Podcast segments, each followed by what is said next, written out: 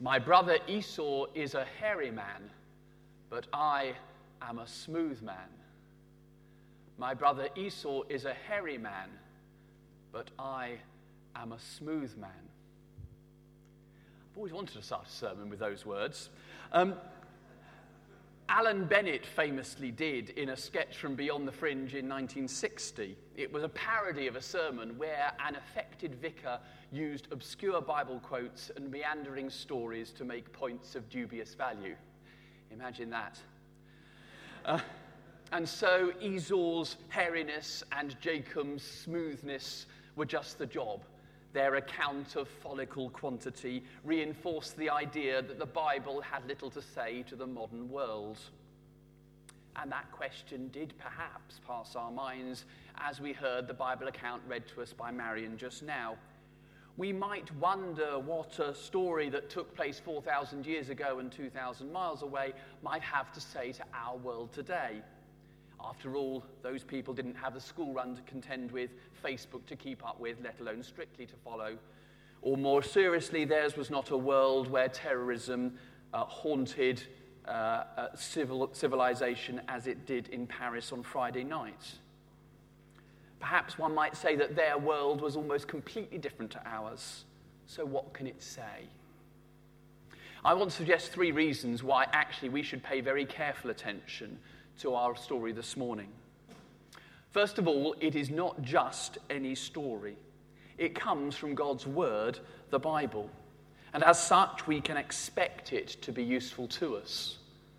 That's why we're spending this term looking through the first chunk of the book of Genesis, because we believe God will speak through His Word. The second reason why uh, I suggest this story is important is because it explores and lays bare something that has not changed in 4,000 years, and that's this it's the human heart. Today, we are going to see people's wills and motives laid bare. And I think we'll find them only too recognizable. And the third reason why this story matters is because it points to the unchanging character of God who will bring his purposes about. For behind this sad story of family breakdown is a God who has not given up and will not give up. Now, for us who live in the light of the events just 200 miles away in Paris on Friday, that really matters. But perhaps this morning you're just looking at what Christians believe Perhaps you're just seeking to make your own mind up. Well, this morning we're going to catch a glimpse in the unchanging character of God, what the heart of Christian faith is really about. So, what we're going to do this morning is we're going to look at this story, first of all, from a human perspective, looking at the nature of the family breakdown and drawing a few lessons from that. But then we're going to look at it again from a divine perspective, through God's eyes, and ask how God is still in charge both then and now. So perhaps you'll turn with me in your Bibles to page 28, uh, which is Genesis chapters 27. Uh, and there's a batting order in your newsletter on a piece of green paper, and you'll see those headings again a dysfunctional family and a functioning plan. A dysfunctional family and a functioning plan. It's only a coincidence that the title for the sermon is on Jemima's dedication day. Um, uh, but I, I will have just a few points to say to Chris and Anna, and you're welcome to listen in uh, at various points. Shall we just sketch the story so far? Um, uh, there's nothing worse, is than trying to kind of dive into the middle of a story and not working out what's going on. I had that the other day when I was in the car and just switched on the radio, and it was The Archers, which I haven't listened to the last couple of years, and I couldn't work out on earth what was going on. So let's just remind ourselves of the story so far, shall we? Um, uh, we're looking at the story this term of Abraham and sons. Now, Abraham is one of the heroes of the Bible. He's received a wonderful promise from God that through Abraham and his descendants, the whole world is going to be blessed. And after many years of waiting, Abraham receives a son uh, by his wife Sarah, a son called Isaac. And last week we saw uh, the way that God provided a wife for his son Isaac in the form of Rebekah. And so the story moved on from Abraham to Isaac. Well, now we move on to the generation below with Isaac and Rebekah's children, Esau and Jacob, twin sons they were. And there, if you like, are four characters in our story today Isaac, Rebekah, Esau, and Jacob. Uh, they're characters rather than heroes. Because if you look at them, each of them is flawed in some significant way. Let's just look at them in turn, shall we? First of all, there's Isaac, the father of the family. Uh, we know from the intervening chapters in chapter 25 that, that Isaac favors one son over another. He favors Esau over Jacob. Uh, it seems that this may be to do with Esau's capacity to hunt and find the very best game, which Isaac loves. As one of the commentators says, it seems that his palate has ruled his heart for many a year. We don't know. But Isaac follows through this favouring of Esau with a secret arrangement detailed in verses 3 and 4. Now then, get your weapons, he says, your quiver and your bow, and go into the open country to hunt some wild game for me. Prepare the kind of tasty food I like and bring it to me, so that I may give you my blessing before I die. For a father to give his blessing in these terms was the equivalent of making a will today. Yeah? But there are two features that make Isaac's actions less than ideal. First of all, he does it in secret, whereas a blessing would normally have been given with the whole close family present. And secondly, we find out later from the prayer he eventually prays, this time for Jacob by mistake, is that he intends to make Esau the sole beneficiary, not including Jacob at all. It, it seems, you see, it's not only that Isaac's physical sight is failing, he's also losing sight of God's ways of justice and righteousness. His sense of taste may remain, but his sense of right and wrong has been dimmed. Uh, then there's the Rebecca, who, who's Isaac's wife. We, we, know from again from intervening chapters that Rebecca favors Jacob over Esau. And, and so it's not a huge surprise when she overhears Isaac plotting with Esau to crack a, a plan of her own, to deceive her own husband and bring success to her favored son. And so the special food and the clothes and the hairy skins are all brought into play. That a wife has so little respect for her husband was unbelievably shocking in that culture. And while her plans may seem extremely high risk, it's also duplicitous in the extreme. So there's Isaac, Rebekah, then there is Jacob. His name means deceiver. And he certainly lives up to that name by going along with his mother's plan and follows it through lying to his own father. And that extraordinary scene, when Isaac says to him, How did you manage to get the game so quickly? He says, The Lord your God, notice your rather than our, the Lord your God gave me success. He's prepared to dishonor God in the midst of this deceit. And, and, with respect for father being an unchallenged norm in that culture then, Jacob's barefaced lies are staggering. And then there is Esau, the outdoor loving country type who comes along too late and finds his blessing has already gone the way of his brother. Yet even he is a compromised character. He complains in verse 36 He took my birthright. Well, actually, if you know the story, you know that Esau sold his birthright for a bowl of soup. Or, or as the older translations had it, a mess of pottage. You know, he, he failed to kind of be responsible back then, and now he's not even owning up to what he had done. So, Isaac is unjust, Rebecca is scheming, Jacob is lying, and Esau is irresponsible. It's a pretty desperate picture of a dysfunctional family. They would have made excellent guests on any Jeremy Kyle show. And it's actually not that difficult to imagine such a time travel taking place. For not that much has changed in the last 4,000 years. The human heart, for all its capacity to do good, is still capable of those same sins deceit, self interest, blaming others, scheming. You can read about it in the papers. You may see it at work. Or perhaps, like me, you see it when you look in the mirror. For as much as some of the popular press would have us believe, the world is not divided into the goodies, which is you and me, and the baddies, which is everybody else. The Russian author Solzhenitsyn said, that the line between good and evil lies not between people, but down the middle of every human heart. So, as well as holding up as something a mirror to some of the temptations of my heart and perhaps of yours, I think this story also functions, it seems to me, as sort of a warning to us. It seems to me the Bible sometimes does that. It shows us a, a godless picture as a reminder of what we should not forget. And I think there are three things absent here that, that are kind of a warning to us that we shouldn't forget their value. First of all, it seems to me here there's a warning that we should not forget the impact of marriage on others. You see, at the heart of this dysfunctional family is a broken marriage. It's so sad, isn't it, to see that Isaac and Rebecca, so tenderly in love at the start, are now pulling in entirely different directions. Neither honors the other. And that plays out hugely negatively for the children and their wider family.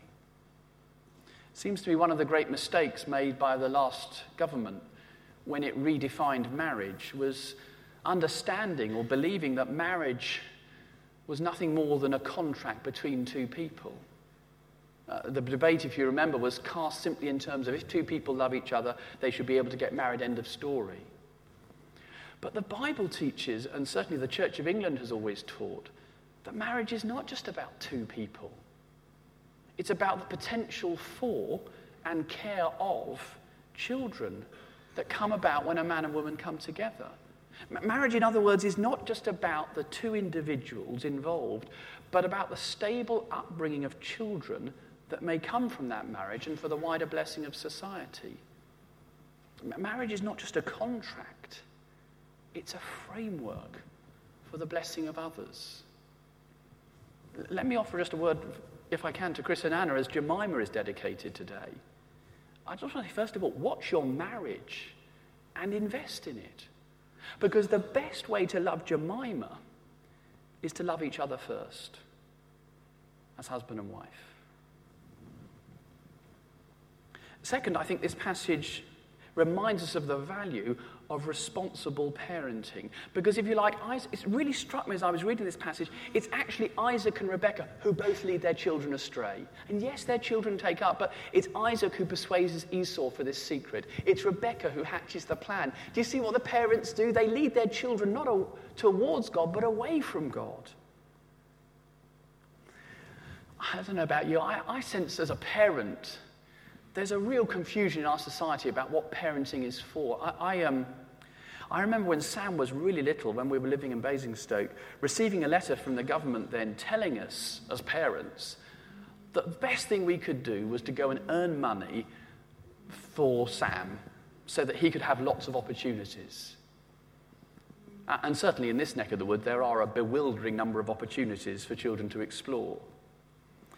But I don't know, I can't help thinking as I read the Bible, the real value in parenting is not creating opportunities, but developing character.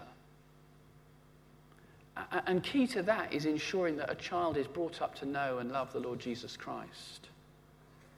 You see, Isaac and Rebekah, they, they model what comes first, and it isn't God. And Esau and Jacob see that.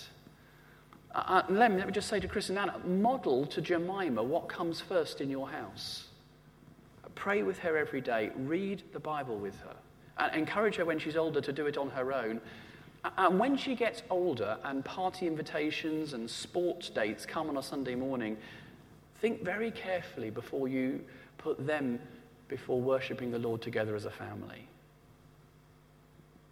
the absence of a good marriage, the absence of godly parenting. Thirdly, this passage reminds us of the value of a moral framework because it seems to me this, this, this story takes place in a complete absence of a moral background. Isaac, Rebekah, Jacob, and Esau, they're basically just in it for themselves. It's really sad to see. Not a few years ago, the LIBOR fixing scandal reminds us of what happens when a moral framework isn't there. Basically, traders did as much as they could get away with. Uh, and we were shocked at that. Uh, or we were outraged by what happened in Paris on Friday evening, We, we know it's an affront to right and wrong, and yet, and yet, I find as a society we're still quite suspicious about any sort of universal moral code. Because it seems to me we like to decide ourselves today what is right and wrong. We won't be told by others. I'll make my choices by my rules. No one can tell me otherwise. Don't be intolerant. But it seems to me a moral framework is essential for the flourishing of families and the flourishing of society. This story, it seems to me, is proof of what happens when it's every man to himself. And the moral framework in the Bible, summed up in the Ten Commandments and applied more widely in the Sermon on the Mount, is not there to spoil our lives, but as a framework for human flourishing. God's ways are good ways. You see, this story is a really sad story, but it reminds us through what is absent of what is really important a marriage which blesses others and is not just simply about the two individuals. Parenting that is godly and leads children towards the Lord, and a moral framework that allows all to flourish. And yet, even as I say these words to you, I am both troubled and convicted. Not just because I know as your pastor that among us there are many for whom mention of marriage brings feeling of regret or of loss, and mentioning of parenting more questions than answers. No, I stand before you knowing that I have failed in all three areas which I know are so important. I have fallen short as a husband, a father, and a servant of God. I may look with shock at the goings on in Isaac's family, but my selfishness as a husband, my impatience as a father, my inconsistency as a servant of God leaves me wondering if I am really any better. What hope is there for me? That's when we need to look at this story from a divine perspective, through God's eyes. Because as we do that, we'll see the good news if, like me, you find yourself not proud through this story, but perhaps humbled and convicted. Because what's interesting as we look at the functioning plan is that if you step back from this story, the interesting thing is that God's purposes are not thwarted by human sin. God's purposes are not thwarted by human sin. You'd think they would be. I mean, here is a family messing up so comprehensively that there is no way that God's purposes could be progressed in the middle of this mess. But that's not the case. You see, God's vision was to bring through Abraham and his descendants blessing to the whole world. They were to be his agents of bringing salvation to everybody. And that vision, believe it or not, is still being worked out. Because despite human sin and brokenness, God is still in charge. Jacob, for all his faults, and there are many, will be the one through whom God's salvation plan is taken to its next stage. Powerful though sin is in this family, it is not more powerful than God and his purposes. Because Jacob will go on, and from Jacob will be born Joseph, and from Joseph's descendants will be born Moses, and then from Moses' descendants will be born Saul and David and Solomon, and ultimately from David's family in David's city, a baby will be born who the angels will call Christ the Lord. And from that story, I grab another sense of another time when God's salvation plan was not thwarted by human sin. I mean, it must have looked like it when Jesus, God's Son, came up against the powers of Jerusalem. Here he was, right in the middle of other people's sin. There was Caiaphas, the high priest, and his petty jealousy. There was Pontius Pilate and his political vacillation and weakness. There was Peter and his shamefaced denial. There was Judas and his destructive betrayal. Brokenness and sin swirling round Jesus. But this sin did not have the power to stop God's saving purposes. In fact, in a mysterious way and without ever calling it good, God used it to bring about his purposes as Jesus completed God's salvation plan. You see, God's salvation plan took a step forward with Jacob, but it didn't reach the end. And the clue to that is tucked away in verse 13 in our passage when Rebekah says to Jacob, who is worried about what will happen if his father finds out about his deception, she says, My son, let the curse fall on me.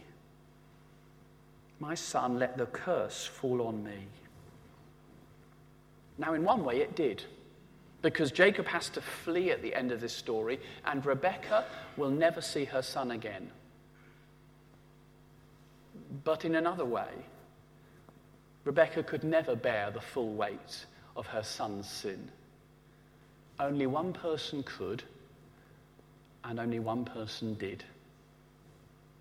Jesus, the perfect, sinless Son of God, took on himself the weight of the sin of the whole world. This week in morning prayer, we read from Psalm 22, which starts with these words My God, my God, why have you forsaken me? You may know they're the words that Jesus quoted as he came to death on the cross. And for me, they speak of just what Jesus had to carry there on the cross, not just the physical pain of death, awful though it was, but far more the weight and the pain of sin that caused for a moment the Father to turn his face from his Son and for the Godhead to be turned asunder. Psalm 22 finishes with the words, It is done. And they were the very final words that Jesus uttered on the cross when he said, It is finished. Not I am finished, but it is finished. What is? God's saving plan to bring sinners like you and me back to him. And so I want to end with two thoughts for us to take away this morning, and that's this. The first is this we need to respond to this saving plan.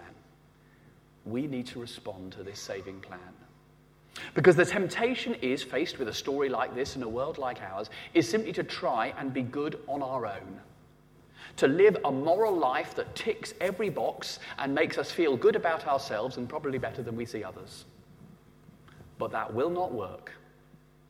We will always miss the mark. And that is why Jesus came to rescue us because we could not rescue ourselves. And the response God seeks is not for us to try and be good on our own, but to accept what God has done and receive what He has for us. Because when we come to God recognizing that we cannot heal ourselves, that we have fallen short and that only God can pay the price for our sin, we receive forgiveness and the Holy Spirit to bring about lasting change from deep inside.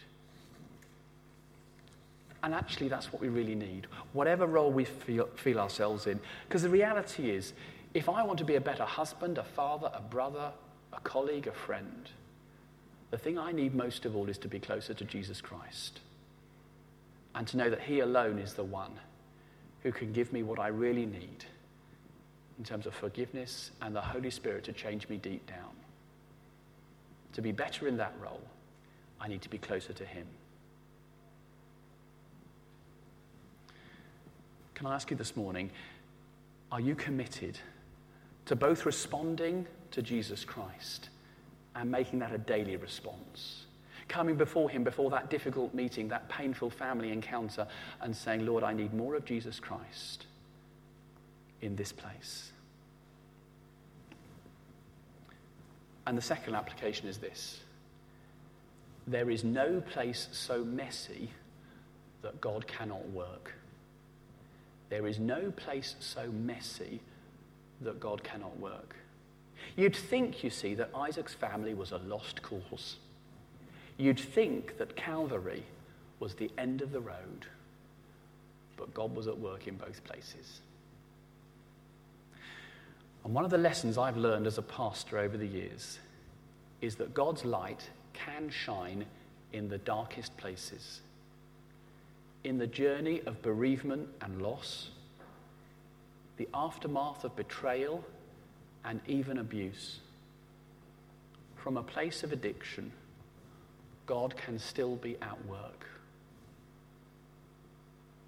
He was at work in Isaac's family, and he was at work on Calvary. One of the fantastic things we heard earlier about the Joel Project is that God is at work in an unpromising place. Homelessness need not be the end of the story for the God whose plans are not broken by our brokenness. Now, perhaps that's an encouragement for you today because you're right in the middle of the mess. And you need to hear that God is not waiting for that mess to be sorted before he can be at work.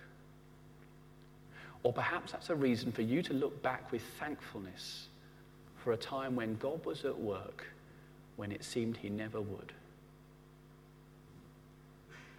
You see, this story is not a distant story of a very strange people. It's one we probably recognize only too well of a dysfunctional family in a dysfunctional world. But the hope is that God was still able to use these circumstances to bring about his saving plan for the world and his saving purposes through Jesus Christ. And in Christ, that plan was fulfilled we are called to respond to the rescue offered to us, to trust in the resources He alone can give, and to hope that the God who worked in Calvary will work in our broken world today. Let me pray.